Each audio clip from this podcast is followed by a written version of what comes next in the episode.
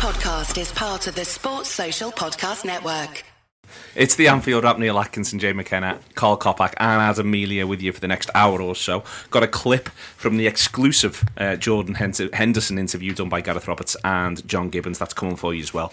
We're going to have a chat about the meeting that Jay chaired on Saturday around Safe Standing made up that he's coming uh, on this one uh, to talk about that later on as well. And Carl was there too, and they're going to talk us through what's happened.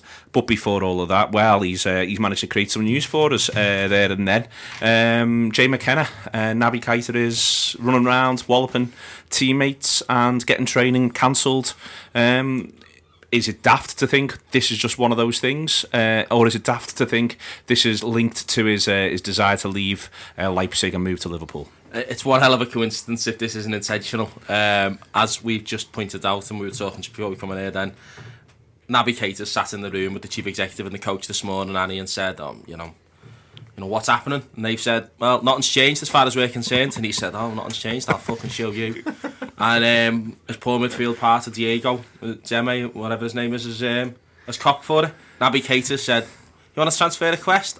One better, lads. And it's just literally caused chaos. It does feel like that's the case, Karl. It's it is it is very hard not to think that this is that that this is a player who's at the very least very wound up by things, uh, who's got into a training session and and cause chaos. It might be that there's something even a little bit more from a Leipzig point of view sinister than that, which is that he's thought, you know what, I'll uh, I'll make a bit of a point here that I want out. The best thing you could do maybe is see if you can get one more big money offer from Liverpool, accept it, and we all move on with our lives. I think this is the way all transfers should now be conducted in the future. we should all be moving on as soon as possible. So basically, anyone who wants to move just goes goes in with a bit of an attitude. It's hard to tell, isn't it? Because it could just be a coincidence, but um, it, it, it it's it's fantastic if it, if it's. Uh, if he's done it on purpose. But it could be frustration. It could be just his first day back in training, a bit overzealous. So you're now going to be devil's advocate um, on his side. But uh, oh, just it is too much choice, right? It's just just too much of a coincidence. It's just an amazing thing that's happened. That's just extra. I mean, the thing I can't get past is, is cancelling training. Not just he's had a knock go off. Now we're all going home because of what just happened. Well, that's, that's, that's mad. Yeah, there is that. Or the lads just maybe fancies, fancies an early dart. Yeah, exactly. Two of the yeah. lads had something planned and he said, Naby, go ahead. You're not flavour of the month, mate. you might as well. You, you might as well go the all log yeah. And he's been pushing into queues and the canteen and stuff, this lad, and anyway, so... That's what I was sending, thinking. Sending, sending emails in caps. He yeah. Might have, he might have just been, his midfield, midfield partner might have just been doing his head in the whole season. It reminds me of the running man or something. You know, like the new player yeah. gets announced and they've got a special skill and they need to come and he come on comes on and his special skill is he takes he cuts people in half with his feet and then punches them in the face in order to get his uh, to get his run. It's I mean Adam, you know there is it can, it could throw up other questions. It could, you know, as as we have a we have a, a friend of yours uh, and ours in the office, Sam, who supports Arsenal. And he said, "What are you going to do in three years' time when he's when he's walloping people in Liverpool training sessions when he wants to move to Real Madrid?" And it is worth pointing out that you know it, it's easy. Some people might think, "Oh, it's not great that sort of thing. This isn't great conduct," and I think that you know that's a fair point uh, up to a point. But this is a footballer Liverpool very very much tw- That's 2020's problem.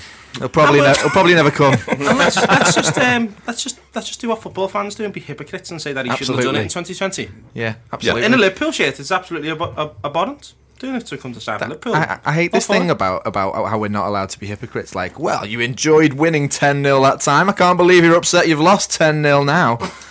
Is that the same? we, we're allowed to be duplicitous, I think. Yeah, that, it, I'm all for it, yeah. Yeah, yeah. Uh, otherwise, what would we talk about on here? Exactly. You know, and so just coming now, 2020, if you're listening, we'll be talking about this. Naby Keita, haven't just done it to yeah. Hello to everyone who's listening back in the archives. Please don't text in. you may still be charged. it's it looked like it's strange, Karl. I mean, all the way through, and and last couple of days, there's been people say people saying oh, Liverpool may well have given up hope. That's come through from a few a few of the journalists uh, who were close to the club and close to uh, just close to the club, close to transfers in general, people you can trust. My my thing on it is all the way through the summer though there's something else that's been said which is Liverpool are going to be prepared to pay 80 million for Naby Keita 80 million euros and that's the bid that hasn't gone in yet and I just sort of think I expect that bid to go in for all the stuff now that Liverpool have walked away I just think if Liverpool haven't done the 80 million bid uh, once then I think the other side of that, if Leipzig say no, uh, then there's every chance that that is when Liverpool walk away. But I just sort of think all the way through the summer, people have been saying Liverpool will have to go mad, it'll have to be huge, it'll have to be ridiculous. I think you, I'd be surprised if there isn't one more uh, throw of the dice from Liverpool. Yeah, and I think that's the same about uh, about Van Dijk as well. I think I keep saying about this all the time. It's far too early. I mean, if this is going to be your big um, signing for the new season, it's just too early to do it yet. Leipzig are going to want to keep hold as long as possible. They've got fans too. They've got shareholders, and they're, they're going to want to say, "No, no, we resisted all the way." And they're probably, as I said to you outside, they're probably just looking at their watch, seeing what data is. Thinking, mm, "No, in ten days, maybe not yet. Far too soon." I think there is going to be another big going in. I don't think it's dead at all because these things are never really dead. I just don't think they are. It's always just one. It, it, it's dead until someone says something else, and then it's you know then it's then it's up and running again. It's. I, I was wondering about what, what it is that makes one transfer suddenly take the front seat and one takes the back seat. Is it is it the the the is it is it us just deciding us as in Liverpool FC deciding to, to make more effort with that one this week? It feels a little it, that that doesn't feel that likely. So is it that there's some encouragement from from the uh, from from the selling club and then they they, they they they decide to do a little bit more work on that one, or is it a media construct entirely? I don't really know. Uh, but this the, the, it felt up until um, well, this is probably why Keita has decided to cut someone in half in training. It felt as if Van Dijk was starting to take the front seat again for a minute there, um, and I still, I still think this is pro- that's probably our, our most important transfer. Really, I, I still think that's the that that's if there is a number one target. Um, the the position of centre back has to be it probably, and um, and and so therefore with, with with us only having Van Dijk in mind, um, as, as as plan A, that sort of still seems to be the one that you'd that, that you'd you'd think. Well, you'd hope it wouldn't be one or the other. It doesn't seem as if it's one or the other. So it, it's, uh, but that that seems to be the one that, that they'd, they'd go for first. Just to throw it all in the pot before we go over to Jay Adam. the other thing, the other noise here though is that Liverpool could suddenly find themselves under the cosh if Neymar goes to Paris yeah, Saint Germain. Yeah. At which point Barcelona have a hell of a lot of money burning a hole in the pockets and put some supporters to try to placate. And that would possibly throw a bit of pressure on the Keita deal because all the way through, we, I think there is the feeling that it's not essential that Liverpool add another midfielder. I think we could do with one. I think buying Keita, I think it'd be a massive boost for the club, and I think it'd be a massive boost going into the new season. But it it doesn't take much for it to suddenly become no we really need to get this one sorted true I, and and when I, I remember I did the gutter show a couple of months ago and said that the um I think I think I broke the news that actually he's nothing like Kante I know that's that's mainstream now, but, I, that, I'm I'm being a bit light-hearted. But when I watched his videos, I thought he's a bit like Coutinho. Coutinho playing deeper without the long shots and without a few other things. So it, it, the Keita, I, I, think, although he's got more to his game in in other ways, you, you, could you could say that we were we were doing Coutinho's long term replacement with him anyway, but we're trying to do it. You know, we're trying to phase him in, and then and then everybody thinks Coutinho ends up at Barcelona. Um, but yeah, you're right. It's it certainly if um, if Coutinho's head's turned and he. Um, starts headbutting the academy players tomorrow to to, uh, to force a move, then yeah, that that uh, Keita and centre mid does become uh, just as much a priority as, as centre half. I, I I think Liverpool will get lots of attention around Coutinho. There's, I, I, I think I think Guillem Balagué tweeted as well saying that now apparently Neymar's talking about that if he stays, he wants Barcelona to sign Coutinho for him, as if like you know this is like some kind of like he's going to come and live in his garden with him or something. Yeah, Just this, this part of the contract. No, no bumping pay, mate. Got your own footballer. Um, uh, we said on Friday's show, didn't we, Neil, that, you know, it, it, would make a lot of sense. You could imagine for Barcelona to want to sign Coutinho as some kind of replacement for Iniesta. I don't does, think they, they, they, like they, that, they yeah. picture him as some kind of Neymar. It's the obvious move. Just the um, obvious replacement. And, and, and it would make sense for a player like him to, to want to go and play there. I think it becomes really difficult for summer for Liverpool if the, you know, Keita and Van Dijk aren't happening, and then there's lots and lots and lots of attention focused on whether Coutinho's wanted elsewhere. Liverpool are going to come under an awful lot of pressure from their own fans about well, we need something to happen here. We want to know yeah. what's going mm. on. And also uh, from their own players, you'd think as well, Jamie. The point about this is that we're going to talk to Henderson in a bit, but the point about this is this is a squad that last season gets 76 points, and probably everyone in that squad is thinking to themselves, "We know we're good enough to go on from here and do more, but we need." But the one thing we can demonstrate last season, and footballers will always look for excuses, but the one thing, not all of them, sorry, that's unfair, but some will. But in general, footballers aren't thick, and the one thing that they'll be thinking is a lot of what we were thinking last season, which is if we'd had another three or four very good players, then we don't know where the limit would be, and that might be what they'd be thinking as well, Jay. So you know those players would be thinking, well, certainly if you're going to let one, if, if one ends up going or there's pressure for one to go, they need to see that there's been genuine improvements. Yeah, yeah. I- I- and we, I, you can't stand still. So you need to add to your team anyway, to to even just stay as the fourth best team. You know, signing Van Dijk doesn't necessarily mean we're going to finish third, second, or first. Hmm. You know, it, it increases your chances of that. But other clubs are, are improving their their playing staff. You need to sign players just to stand still. And Van Dijk might be that kind of player. Hmm. And I think even Keita would be because it's an upgrade on a current player. He might not win you lots more points, but he'll make sure you don't lose points. Hmm. The the losing Coutinho, you only see it would cost us points. I, I, and I think this is where the interesting Coutinho is really important. That it's, I'm not going to get into a, you can sell him if you sign the other two. I think fans are looking at this, and I think the players and I think the manager is looking at this as a because the Coutinho stuff seems to have come from nowhere, like until I'll say nowhere. It's it's come relatively recently. Suddenly, people expected it at some point, but probably not now. Everyone was planning in their head, improve this squad, but keep it together. You know, we were good when, when we were talking about players who might move on this summer early on in podcast. You know, we were imagining Moreno and Flanagan and Kevin Stewart, and we might sign a bit of a left back and Maybe Sturridge, but you know, maybe Sturridge, but we weren't talking about you know, oh we, we might try and sign Van Dijk and Keita, but we might lose Coutinho. No. That would be a backward step. I was waiting for Coutinho's new contract to start. I was sort of because it didn't start till July the first. I was mm. thinking there might be something before then, but as soon as that July the first came, I thought, well, I think we're all right here. No release clause. Mm. It's, well, it's this is uh, th- this is how it is, and I think Adam, you can probably trace it back to the name. I think I think that's the thing here is that that it's that, and this is a lesson in general. I think, and it's something that we've talked about. I talk about on shows quite a lot of the time. You can have football laughs at your plans. A lot of the times you can have plans, and you know we used to Gerard Houllier used to talk about a five-year plan, and I think that different Liverpool managers have tried to plan, and I think Jurgen Klopp is in different ways to some of those managers very much a planner. But you can have your plans, and football can find a way to laugh its head off very very quickly. Every season's completely different, isn't it? If you look at the last few seasons, they've all been a complete, completely different and completely different to how you thought they were going to be when they started. So, um, so yeah, you can you can plan and you can plan for more than one season at a time. But really, you you can't you can't be sitting in one summer thinking this is what we're going to do in 18, 19. Um, and it is it, it's just it's, it's a sliding doors moment. It's a key it's a key moment right now for, for, for the football club. If we get Keita, Van Dijk and keep Coutinho, everybody's happy. Um, and it's it's a sign of progress, which is what everybody always wants. And it gets more and more difficult the better you get. Uh, it's a, it's another step in the right direction. If you um, keep Coutinho and get one of Van Dijk and Keita, that's good too. I think I think that's okay. I, I, I think most people would be would be happy with that. Um, lose Coutinho and get those two. I think mm, some you'd probably get a split. Uh, but I think most people would probably think that wasn't a good thing. And lose Coutinho, only get one of them or none of them, that's bad.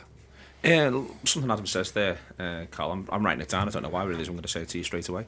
He said, uh, Put it in your diary. Put it in my diary. He said it's a sign of progress, uh, which gets harder and harder as you get better, which is is the problem in many in many ways. Like last season, Liverpool's sign of progress was they went from it's it was relatively straightforward to improve the squad that had come eighth through to the squad that you then end up getting 76 points and coming fourth with a squad which at times looked like it was playing the best football in the country but finishes fourth and we go from there. It's now whilst it's quite clear in many ways sort of the theory of how you improve it's actually a lot harder to, to, to, to now put into practice. And there's there's a couple of reasons why. Again, you can't plan for transfer fees suddenly going a bit weird and going a bit mad on the one hand, and no one being quite sure what certain players are worth. For instance, we'll come on to talk about them, but it's, it now looks mad that we've got Salah for 35 million. Yeah. It now looks like Insane. we've got an absolute bargain at this Insane. stage. Um, but it is that is the thing, isn't it? It gets harder the more, the the better you actually get. The job of that progress does actually become harder, more taxing, and you do begin to need possibly lads to wallop lads in training. Yeah, ideally, um, because as you're right, you say the the better you get at these things, your upgrades are always going to be smaller increments than you know. We're not going from I don't know Smicer to Coutinho, where there's a world of difference between those type of players. Um, if you're looking to upgrade on people like well, Mane, for example, I know Salah's brought in as a sort of, you know, that's a similar sort of player, then they're going to be much more difficult to get because they're that, that level above Mane, which is, I'm not saying he is, but, you know, but he's that sort of level. Hmm. Whereas if you're going from somewhere like mid-table where you think, you know, you've got the equivalent of I don't know why I'm picking on him, Steve Harkness, for example, and then suddenly you've got Virgil van Dijk. That's a massive thing, and it's actually somewhat easy to get. But it's going the extra five percent, which is going to be harder than getting twenty percent sometimes. On that, and you, you've all mentioned Van Dijk. So, because I think all, all these things, in, in, when you talk about them, they're becoming increasingly linked. Because with Van Dijk, I think you know he's now he's now not gone on Southampton's tour, and I think we've got to make this nice for Southampton. But there is a wider thing here, and I, th- I do wonder whether or not internally in Liverpool, Karl, they're having a chat and they're sort of saying we've got to find ways not to take the piss. And my point about this is that this season there's a serious chance if we sign Van Dijk, we'd be playing. For, some, there'll be a game where we've got five former Southampton players in one eleven. And there's a point there, isn't there? That if you're Southampton, you really do just go, just stop taking the piss out of us, Yeah. lads. Eh, Liverpool have got to find maybe find. I'd be I'd be furious if I was them. You know, if you're Liverpool, you've whilst the money obviously helps, and that's the point. Yeah. And Southampton accept their place in the pecking order. There's a side accepting their place in the pecking order, and you being absolutely repeatedly ruthless with them Yeah. which I think is you know is a maybe just maybe we need to spread that out a little bit more rather than get ourselves in the situation where, for instance, Southampton were looking for any excuse to report us to the Premier League and go through all of that and Yeah. make this hard for us. Yeah, I, think- I think that apparently there are other clubs we can buy players from. I think maybe we should investigate that from time to time. Um, yeah, I, I thought that when I I was asked a year ago about Van Dijk, and I thought, can we, can we just leave them alone for a bit? You know, let him go somewhere else first, and then buy him afterwards, maybe if, if that if that doesn't work out. But um, yeah, I, I'm all right with it.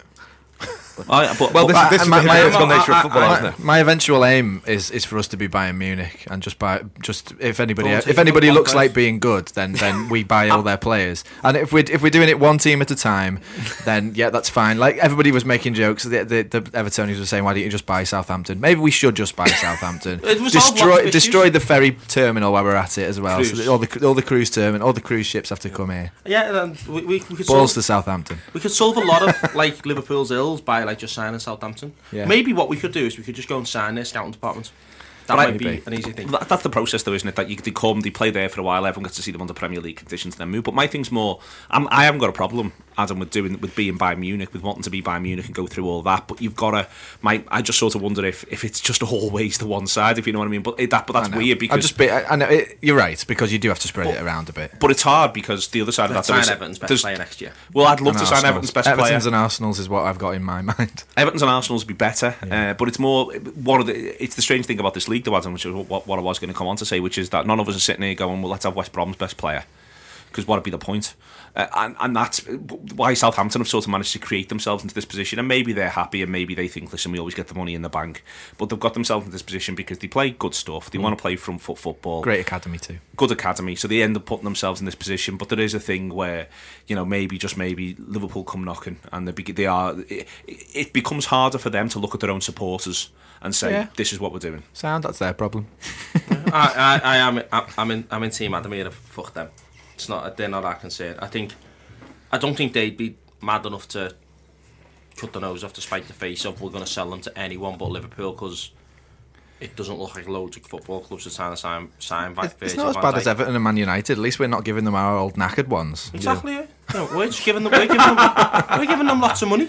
Although if they Sign want them, if they want them, then feel free. can. You know, You know, if they, if they want to say no, we want you to stay here, then sign. Then players are actually going to say to him, "Well, I'm hang on, mate, Liverpool want to sign me, so you know, are you going to sign any players? Are we going to be, be competing for top four anytime soon?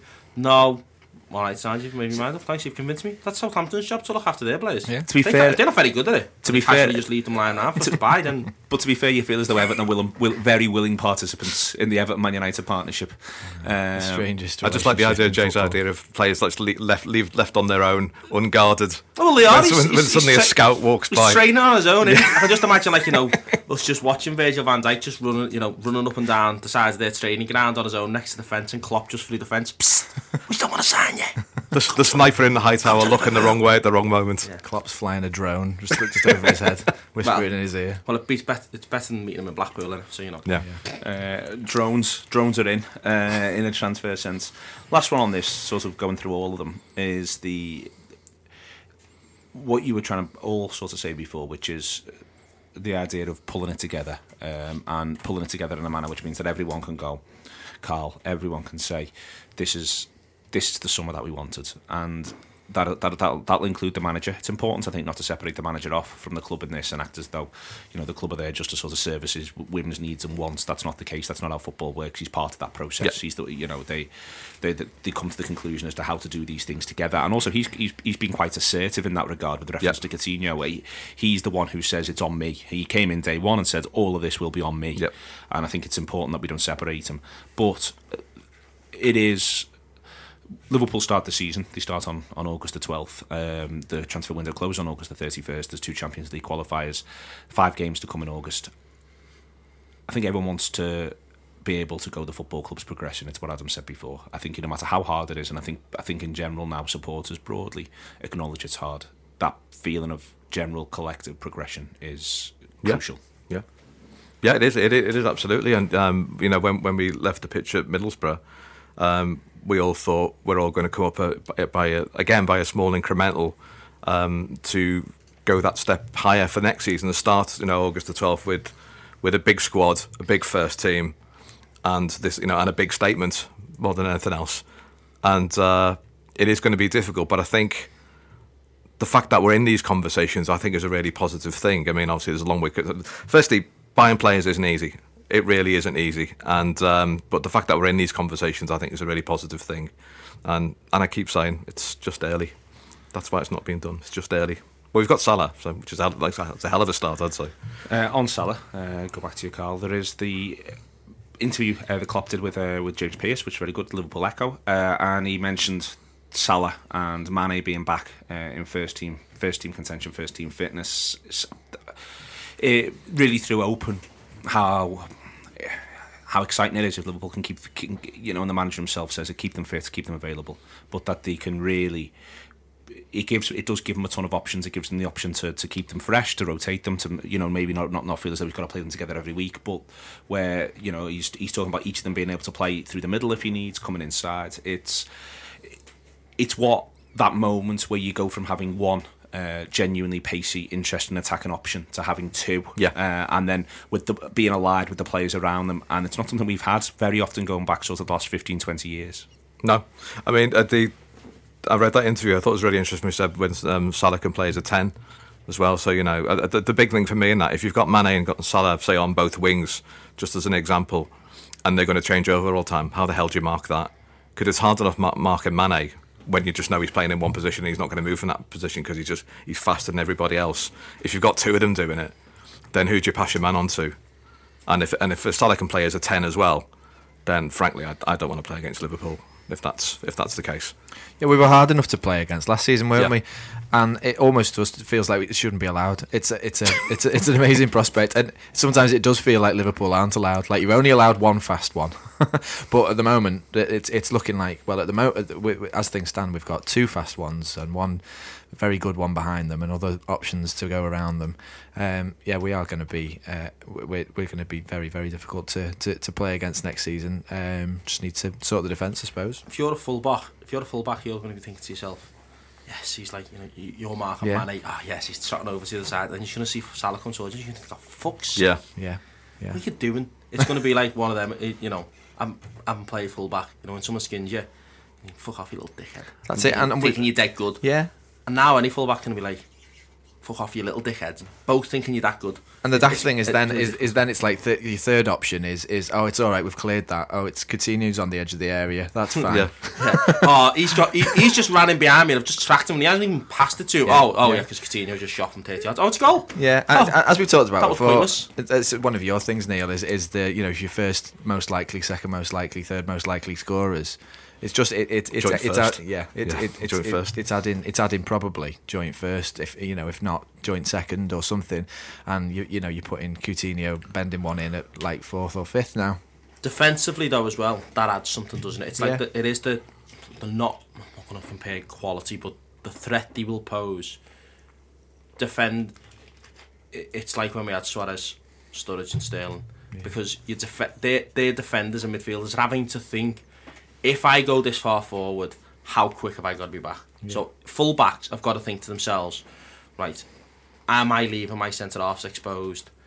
if I just literally move into Liverpool's half now to offer a pass, suddenly that's a big thing because they'll be thinking Coutinho can get the ball, Henderson get the ball, and they can get in behind, they can find Salah or Mane, they've got to worry about it going up to Firmino, Origi, they're just going to be thinking to themselves, hmm, this is really difficult. It's going to give them an awful lot to think about, which will impact on how they play against us as well, not just how we play. Just, just on that, and I'll go to you, Adam, on this because um, you and I have been watching Liverpool not win leagues for years, and uh, we've been doing it together, and we've done It's it not very an well so far. club, you know. Uh, I know, I know, but I've, I've experienced this with, with, with Adam. But what, what one of the things that occurred to me when I was sort of planning this show was what happened.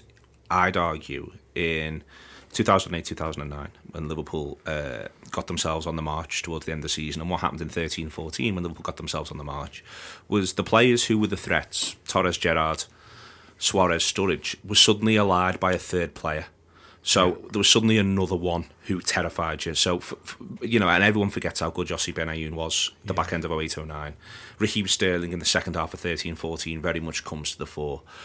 But that was the idea that for Benayoun, he hit a purple patch of form. Sterling was a young player developing. It does seem as though with Salah, and then, you know, if Liverpool do add Keita, Liverpool have addressed that in the transfer market now to add that other to add the, the lad who, who, who, who does do that that thing where suddenly we get to see what it looks like when a team is just completely overwhelmed by the attacking That's it. options. And I think, and I think quite often, e- even you know, previous almost their title challenges, uh, and maybe you're doing things with Roy Evans and things like that, and saying, you know, one more attacker, maybe you could have been there, and uh, and, and, There's and you- one season under Roy Evans where yeah, that's the case. Yeah, yeah, and, and gen- generally, I think what we've seen is usually Man United were pipping us to those titles, not always, and they did that, didn't they? They they had they had that extra attacker, Four strikers, yeah. uh, that, and and it's it, and again it is just it's just adding adding someone else into the mix when it's a lot it is a long season um you know wh- whether it's a marathon an 800 meters race or a, or a sprint uh, th- th- there tends to be a point where the person that has got you most of your goals uh, will will will dry up a bit. Um you know it's happen- it happens to to to, to every team. So I think that that I, I guess the the one the one thing we haven't got is is the the one that that will guarantee you know with the Torres or the Suarez we haven't we haven't got that. Um, or it remains to be seen whether somebody whether Firmino or Mane can kick on and become that. But at the moment that's the bit you'd say we haven't got. We've actually got all the other bits. We've got all the options uh, I'm not I'm not saying we necessarily need it to win the league but that's that's the bit out of those comparisons which which I think probably isn't there Okay. Um, on that, it's not our money, uh, Jay, but that 35 million for Salah, uh, given the way in which the whole summer's sort of gone a bit mad, um, it does look does look unbelievable business at this stage. It does look like you know again we're back to part of why Liverpool why there might be frustration if all the certain other players aren't added is not least because you know we seem to have got 35 million for Salah, Robertson in for 8 million quid. You know so far on the it's a strange thing, isn't it? Being fair to the, the people who are looking after Liverpool's transfers, well, you know what, they can look at those two and they can well could well think, you know, we've done really well there for the club. But the other hand then becomes, well, you, but we're, we're paying that money to free up the money to go and get the other lads. That said, it's still, it, you know, good business is good business. Yeah, it is good. uh, As soon as you started saying that, I was I was sitting there thinking to myself, it is good business. Liverpool should look at them and say, we've made the right signings. We've got lads in who improve us. They're better than the ones we, you know, they're going to re- replace some players in the squad. So you know, you'd expect Moreno to move on, but you know, you've essentially sort of just swapped Robertson for Kev Stewart. You'd take that. That's an improvement straight away. We've all just talked about obviously the imp- you know the, the impact we expect Salah can make up front for us. That additional option um, gives Mane a rest. Sometimes you can play both. So it's good business, good players. Th- They are- they will be in danger. We, you know we said this about Robertson on Friday, but but Salah will be in danger of how good that is to sign in for that money will be forgotten by people, right or wrong, will be forgotten by people if we don't sign other players for the big sums. Because what's happening now is I don't even think it's just about the idea of it being Keita or Van Dijk. I think people are hearing the sums of money, and the, what they're thinking probably to themselves is Liverpool have got 130 million pounds to spend them. So we better not spend the end of the summer having not spent that 130 million pound. We were sort of told last summer that we we'd held off a year's money. Do you know what I mean? That that was that was a, a Don't big, hold that off. was n- now Naby Keita's another hold off, and we don't Yeah, want that. So yeah. That's where people get we, it was there was a lot. The, the, the story was the story to, to, that sort of allayed people's fears was Klopp said it's fine. I can get fourth with what I've got, and next summer we go big once we're in the Champions League. So he's done his bit, and that's where we're sort of saying now, okay, well, Go on, come Sam. on, your bit. So we better do it. Yeah, Yeah, I mean, and, and I think we're trying to. yeah, Yeah, they're- they're- yeah, they're- we're not exactly taking you know three weeks off, are we? Yeah, to, to get yeah. it done. I think I think the negotiations are in place and everything, but um, I hope there's a plan B. I really do hope it just in case you know it is a genuine no, and I don't think there is such a thing as a genuine no until the, the deadline passes. It's but the it's the drop off, I suppose, to that plan B. Who are these players that Yeah. will obviously know they're a plan B and yet still be definitely good enough to improve us? It's a really Um, tricky one. That. Also, how much how much of a plan B do you want to sign? Do you yeah, want yeah. to go and spend forty million pound on a plan B if Naby Keita, who is being offered a seventy, is fifty next year? That's the question they'll be asking themselves. And there's more difficult questions like you know we, we go for the plan B and they know we've got 70 million there because we just tried to so spend you it spend on fifty Keita. million on a plan? Yeah, player. They say, right, well, he costs 70 million. Then. Yeah, yeah. Or he is. or is he actually even going to settle in? Yeah. Is he actually? He's a plan. He'd be a plan B for a reason because Mm. he's not as good. You're not sure he'll come in and settle down. Yeah. You're not sure he'll come in and, and, and make much of a difference. So, it, and and this is you know this this brings in a wider conversation, doesn't it, about you know Liverpool LFC Twitter on transfers. You know, it's a nuts world where people just have to see it almost so black and white. Hmm. You know, FSG aren't spending money. Well, they are trying to spend money. Well, they're not doing enough. Well, there's lots of reasons probably for that. Hmm. You don't, you're not an FSG, FSG stooge if you don't agree with the idea that we're not spending money, and hmm. nor are you a lunatic for thinking Liverpool should spend money that they've got. Just try and actually understand maybe why they're not. You know, and I, and I, I, I almost think Liverpool have got themselves so deep in with two players, probably got themselves. uh, You'd imagine, you know, hopefully we won't get us a transfer ban for this, but you'd imagine Liverpool have probably agreed personal terms with both those players. Their Yeah. agents will know 100%. what Liverpool are going to pay. It's just Yeah. about getting the clubs, uh, the respective clubs, to do it. Liverpool might be thinking to themselves, well, we've looked at the other options and it just doesn't stack up. And we're not going to talk about them. We don't know there's a plan B because Hmm. there isn't one. Because we've done all them stuff behind the, behind the scenes and the player wants too much than what we think he's worth or he's just not for sale and he's not interested. So these That's, are all, that's that's these- where you end up with difficult conversation between Liverpool and the fans, though, isn't it? That- that if you don't if you don't get them But, the th- but this is something they've. av- This is an historical thing for Liverpool on Yeah, yeah. transfers because I think we've avoided having this difficult conversation in the past, and we keep getting the.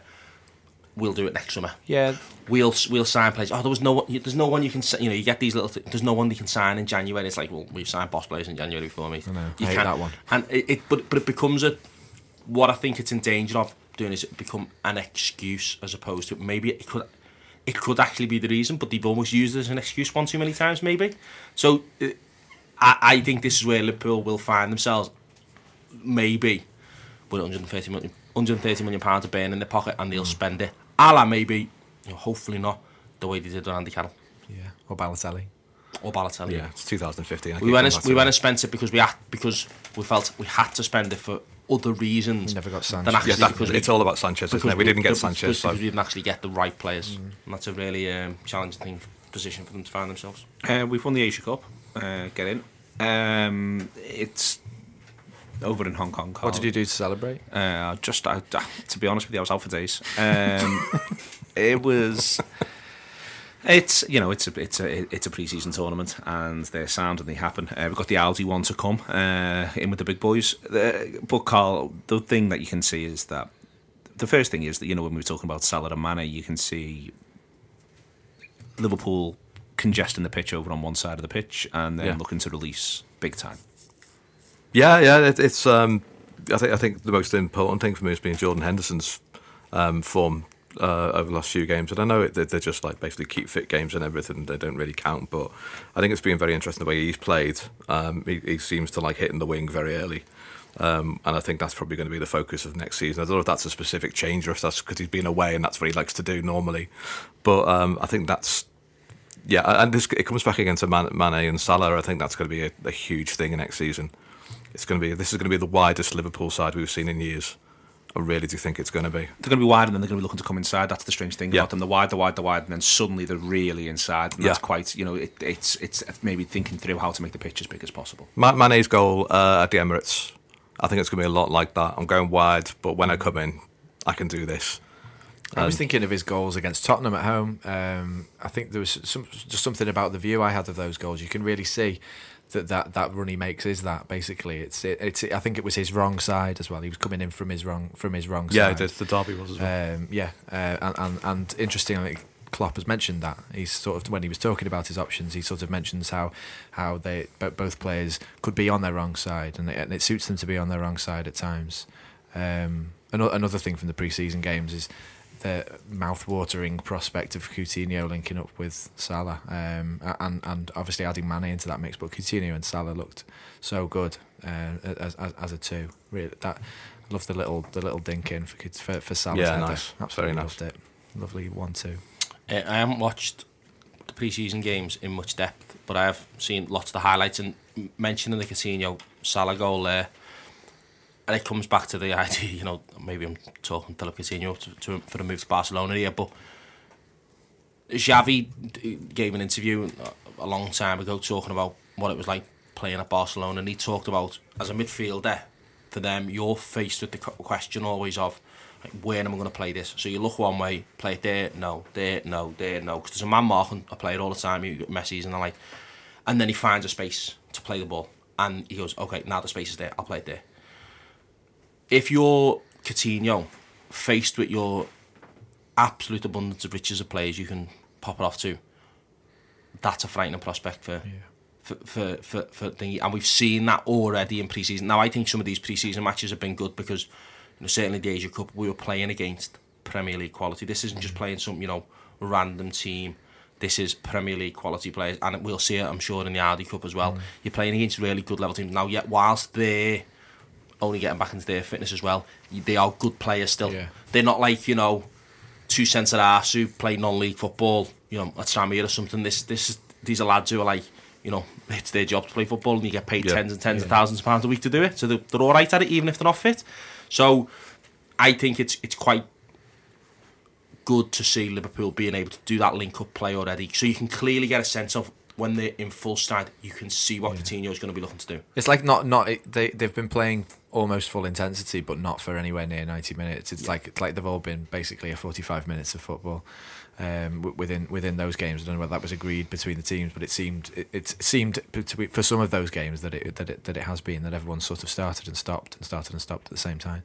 Um, uh, uh, with sort of linking the, the the Henderson and Coutinho comments and what Jay was saying about Coutinho, I think uh, Henderson does that too, actually, but from deeper, uh, and and it's it's one of them again where the teams, if, you know, if if a team decides that they're just going to put two men on Coutinho, then Henderson can do it. Um, and, and it's that thing again of options where, where you, you if you if you if you if your Coutinho option is is uh, blocked, then the Henderson option's there. The other one is look sharp, Karl, as well. Just players haven't been mentioned there. Uh, Solanke and Sturridge, I think, have both looked in different ways. Yeah. Really, really sharp. Yeah, I mean, it, there's a lot of pressure on Solanke because you know he's going to be the next big thing, and you know we're already looking at down, down the road at that. There's a mate of mine who says he should be starting. Do you think it's not quite? Wow. Not, yeah, exactly. He's really because I hope he's listening to this because we just said that's not going to happen, mate. Um, but uh, and I'm I know the manager said that Sturridge is the best he's looked since he's been there, and he, and he does generally look good. And you know he had the miss against Wigan, but um, um, yeah, I think, I think that looks really good. I mean, if they're going to be your third and fourth options, then I'm more than happy with that. It's uh, on that card. I mean, you know, you can't be complacent. Three injuries and things look less good. Yeah. We saw that last season. Things begin to look a lot harder, but there does look like there's genuine options there, and this is the. It is just aligned to what's there. That's why I think there is such a desperation to see the, the, the, the you know, to keep coming back to the, the, core football and thing we're talking about here, which is Van Dijk and Keita, and that's why there is that desperation to see it done because you can you can begin to really even if you get even if you end up being wrong, even if you know the the, the wheels all fall off, etc if you do get the get, get get the two more pieces of absolute quality in there, you can very quickly begin to go. You know what? This is it's a really exciting squad, possibly the most exciting and full squad we've had since after the treble season under Houllier. Which means more options. which means more options as well. I mean, the, the big thing is obviously, is obviously the West Ham game where he thinks he'll go to with diamonds. It's going to no, no one wanted to go there to get that result on that day, and we absolutely battered them. And that was the day when actually Coutinho was only looking at Sturridge. He was his best mate on the pitch, and I think he found him more than any other player that day. Yeah. If we can do that and thinking, okay, well, if, I'm, I'm going to go back to a three now, or you know, the options are already there, and um, and you know, Solanke's different from from Sturridge, who's different from Firmino, and that, that and it, it's all about as many options as possible. It is indeed. All right. The Wrap's been in Hong Kong. Uh, there's been loads and loads of really good stuff. And uh, John and Gareth had a fantastic time. Thank you to everyone who came to the shows in Dubai and Hong Kong uh, on their behalf. And thank you to everyone who just had a chat with them, really, uh, whilst they were mooching around the place. They watched both the games and uh, covered them in our post match shows uh, on the Anfield Wrap player. They've been available for you. But the other thing that they did as well whilst they were out there was they interviewed a number of different footballers, but they got half an hour with Jordan Henderson. This is Monday, and this will be released at 8 pm on Monday evening. So if you're listening to this, the chances are uh, it's already out. Um, but anyway, uh, regardless of that, uh, here's uh, here's a, an excerpt from that interview from John and Gareth. I, I just want I just thought, you know, it might be another thing, like sort of like what John's talking about, about sort of perception from outside and what it's actually like inside. So, you know, for instance, when I was watching Trent and Ben Woodburn today, they, they, you know, they are at that level. They, they didn't, they didn't, you don't, you're not looking at them going, well, they shouldn't be there. They're getting stuck in. They were having a go. They, they, they showed real quality and they looked like they should be part of the squad. Oh, definitely. I think you can see the talent. They've got talent in abundance, really. Um, but they've also got the right mentality. As you can see, they apply themselves properly um, every day in training uh, around um, pre-season tours around Melwood. They apply themselves properly, and that's a big part of it as well. You've got to be obviously first and foremost. You've got to have talent, but you've got to have the right mentality um, to to develop that um, and work as hard as you possibly can to improve. Listen to the people around you in terms of the manager and the, the players that, that want to help you, um, which to do. And you can see that um, when they play, when they train. Fantastic players, fantastic people. Um, and it's credit to them because um, they've been fantastic this pre-season. I mean, last season they've had a, a great season, so they could have come back and could have just sort of went through the motions. But I think this pre-season they've gone up another gear. Um, to be fair to them, and they don't. I think they don't just want to be part of the squad. They want to be in the team. They want to be playing. Um, and I think that's huge for us as a team. Everybody should have that mentality that they want to get into the team. Um, and that's healthy, really. Um, and hopefully we can continue that for, throughout the season. Of course, it's going to be difficult at times when you're not playing, um, when you're injured or whatever. But um, you've got to stick together as a squad, and that's what the managers sort of got over to us, over to us really well. That it's about the whole squad, um, and that that mentality's got to go throughout the season, really. I mean, and that sort of mentality seems to be, starting to stretch elsewhere in the club as well. I mean, you know, it seems to me now that the under 23s, the under 18s, obviously Stevie's back there and he's managing the under 18s now. It kind of feels to me, look again, I'm, I'm only looking in, but it, it, like the whole club has got a real sense of purpose and a sense of direction about it, a style of football that sort of, you know, following through the levels as well and a pathway up. And, and it just also feels like, you know, okay, there will be people who always moan about, oh, well, we should have signed this star player and that star player and this fella, and we haven't spent enough this summer and blah, blah, blah, blah, blah. But, you know, when you think about where the club's been in not so recent times, um, you know, in, in terms of, you know, potential bankruptcy or mad owners and all that sort of thing, it actually feels right now to me as a fan that the club's in actually a good place. And again, is that reflected inside the club? Or you, is everyone sort of, is there a buzz? Is there a together throughout the club? Yeah, definitely. I sense the same thing as you. Really, I think throughout the club there's a there's a real buzz. I think we've got one of the best managers in the world to start with, um, which is obviously a good thing. Um, if you want to be winning trophies, and there's no better better person than him. You got an unbelievable um, group of players in terms of talent, um, how much they want to work, how much they want to improve, and the togetherness. Um, and then you look at yeah, like you see from the academy going up. You, you you're hoping um, the likes of Ben and Trent and there'll be more coming up, hopefully. Um, so yeah, there's definitely a, a, real sense of excitement and and hopefully, uh, well, really, it's down to us as players to to go and do the business on the pitch. Everything's set for us to go and perform. Um, so it's down to us to go and do the best we can for this football club and and start winning things again. Um, training ground, another thing uh, which is developing, um, which is exciting for everyone. So, like you see, everything's there um, in place, but at the end of the day, we've got to go and do the business on the pitch. John Gareth, but most importantly, the Liverpool captain Jordan Henderson. It's a half an hour long interview. I've listened to it. Uh, listened to it this morning. It's absolutely fantastic. Um, Jordan comes across really well as you'd expect, uh, but lots of fascinating little bits and pieces of insight in there. Uh, if you don't currently subscribe, well, two things. Firstly, uh, please think about doing so we think it's going to be a very interesting season for Liverpool and we've got all the coverage you need. I've spent much of the weekend planning shows up until October the 9th, so I'm well aware of everything that we're doing uh, at the Anfield Wrap around uh, the TAW player stuff. Just a quick note on that because there's a lot of shows does not mean that anybody has to listen to them all. There is not a test at the end. It's a bit like Netflix. You listen to the ones that you like and you don't listen to the ones that you don't. Uh, no one makes you watch all of Netflix. Uh, but what we do try to do is put as wide a range of shows out as possible, uh, somewhere between 10 to 14 a week. And as I say, don't be overawed by that. My point is more that if there's only four or five you want to listen to, you'll find those four or five very much worth it. The second thing is that the Jordan Henderson interview is fantastic. Uh, it is worth subscribing for, listening to, and having a little try out and see whether or not this is indeed for you uh, across the sort of the weeks that follow. Uh, Five pounds a month, as I said earlier on. And the third thing is that all new subscribers will be entered into a draw uh, between now, those who subscribe between now and next Monday uh, at 12. Uh, next Monday, that's the 31st at 12, 31st of July at 12 noon, uh, be entered into a draw. All new subscribers to win a signed shirt. There will be for existing subscribers other things happening. Don't be worrying about that. But uh, new subscribers. So if you've been thinking about it, you're not quite sure, um and an ahhing it's a good time to do it, as I say, with the season on the horizon. Uh, the two European games, which we will be having previews for, and immediate post match content as those matches hit the final whistle. For all the review shows where we take a long look back at what it is that we're doing, uh, and for all the shows where we mess about, have a ton of fun, look at things historically, all of that sort of stuff. It's all there, but it starts with the Jordan Henderson interview this evening, uh, 8 pm, uh, £5 a month for the Anfield Wrap player, uh, and it's something that I recommend very, very highly indeed. And you can think that I should, but you know, I do so fulsomely, uh, full throatedly anyway. Um, moving forward, I do as well. Thank you, uh, Karl. Jo- Jordan obviously thought it was good too. H- Henderson put it on his Instagram, didn't he? Straight away. Must have thought it was good. Yeah, mu- to much annoyance, I think, to all the um, to all everyone on the, the Anfield Wrap. who, who- who- who might have wanted to manage the message a little bit more. Uh, Got Jordan, this is our interview, not yours. You just stick to talking and playing, mate. all fair points from McKenna. Uh, can't argue with the facts on that one. Uh, but no, lovely fella. Uh, won't a word said against him unless it's by me. Um, you had the SOS event uh, on Saturday, Jay. First and foremost, in fact, I'll go to Karl before I go to you.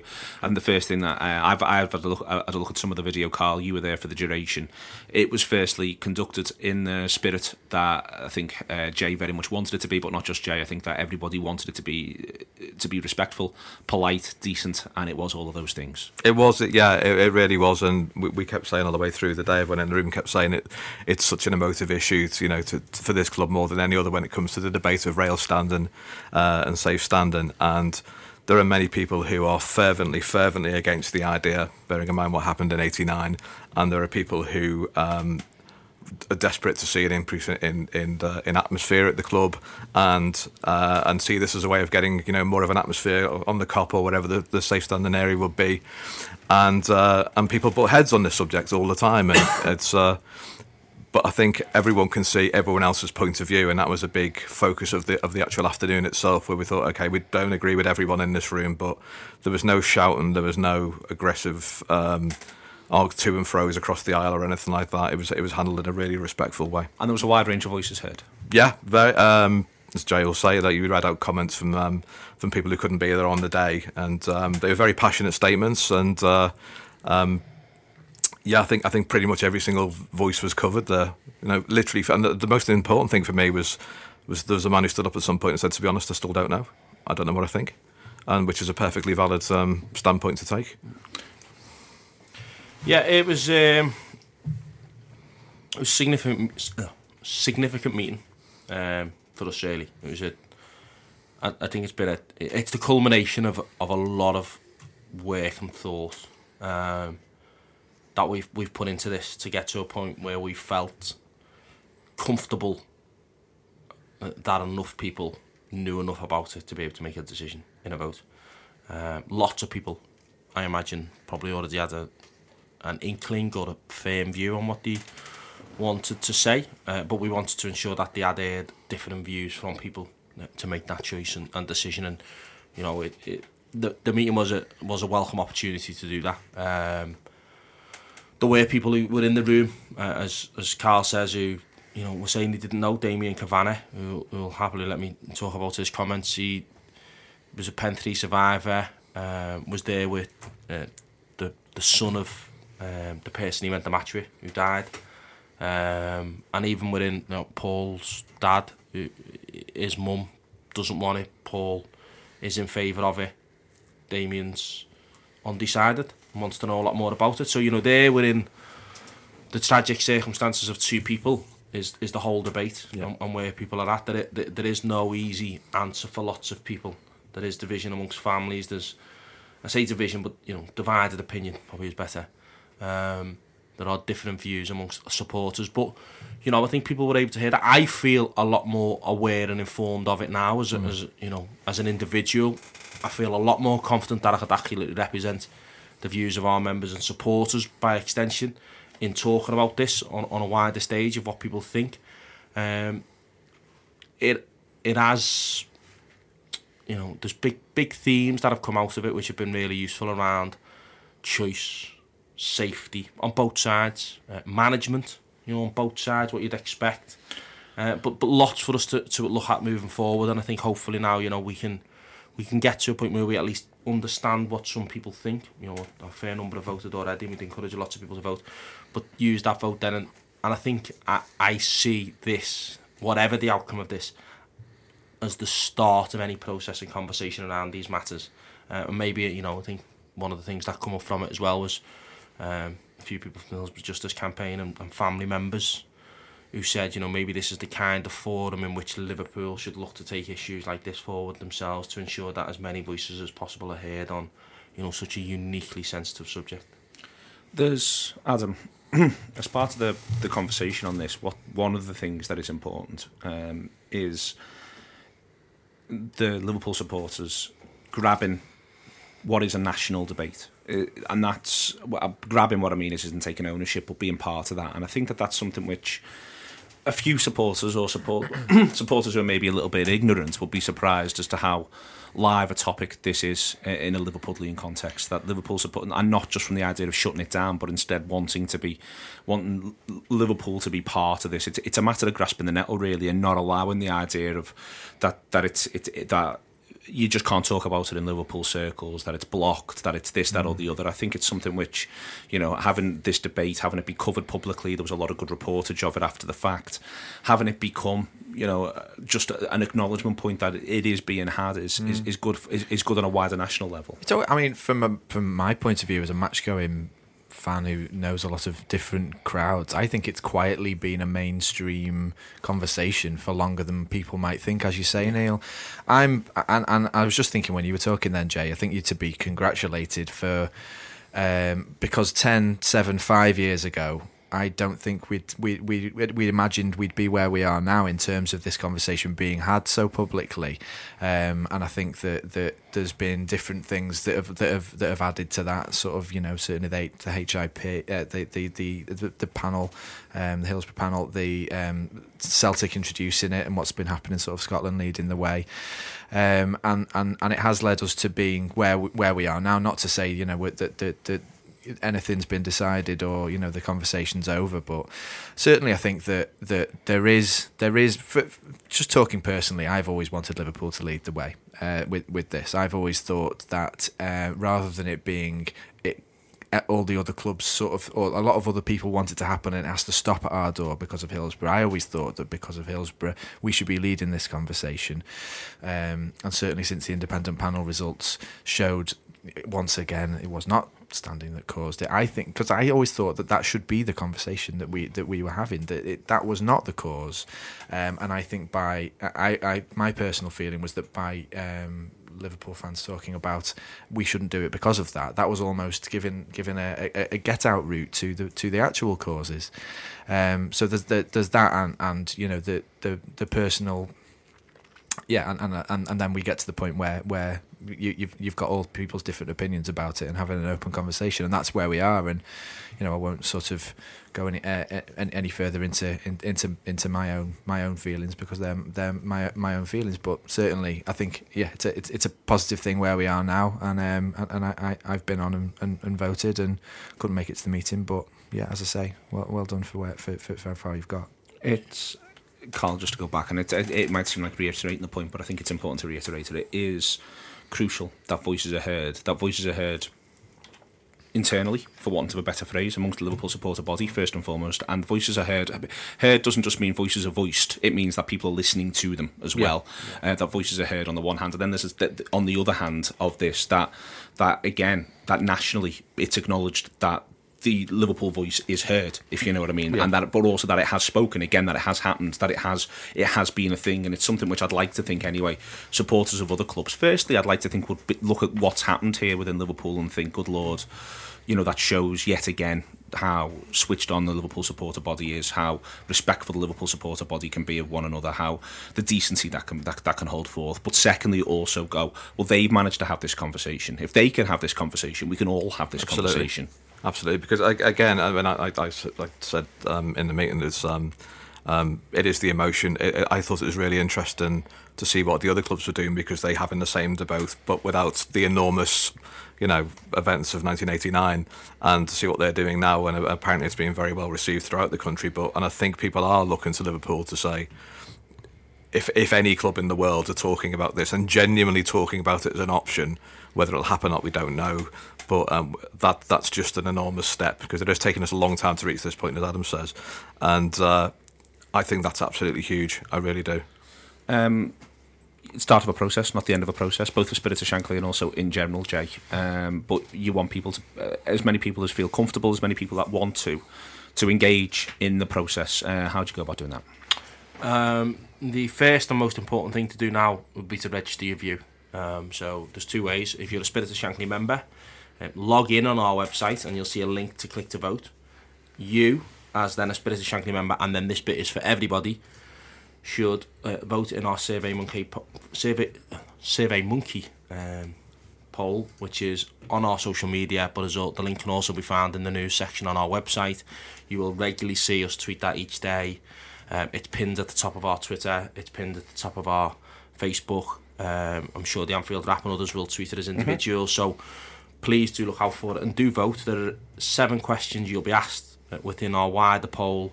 The first one being obviously um, on the introduction of rail seating, are you? And then there's four options in favour, against, undecided, or don't know enough about it, want to know more. Um, and then there's a series of other questions which just help us inform and understand where people's views are coming from.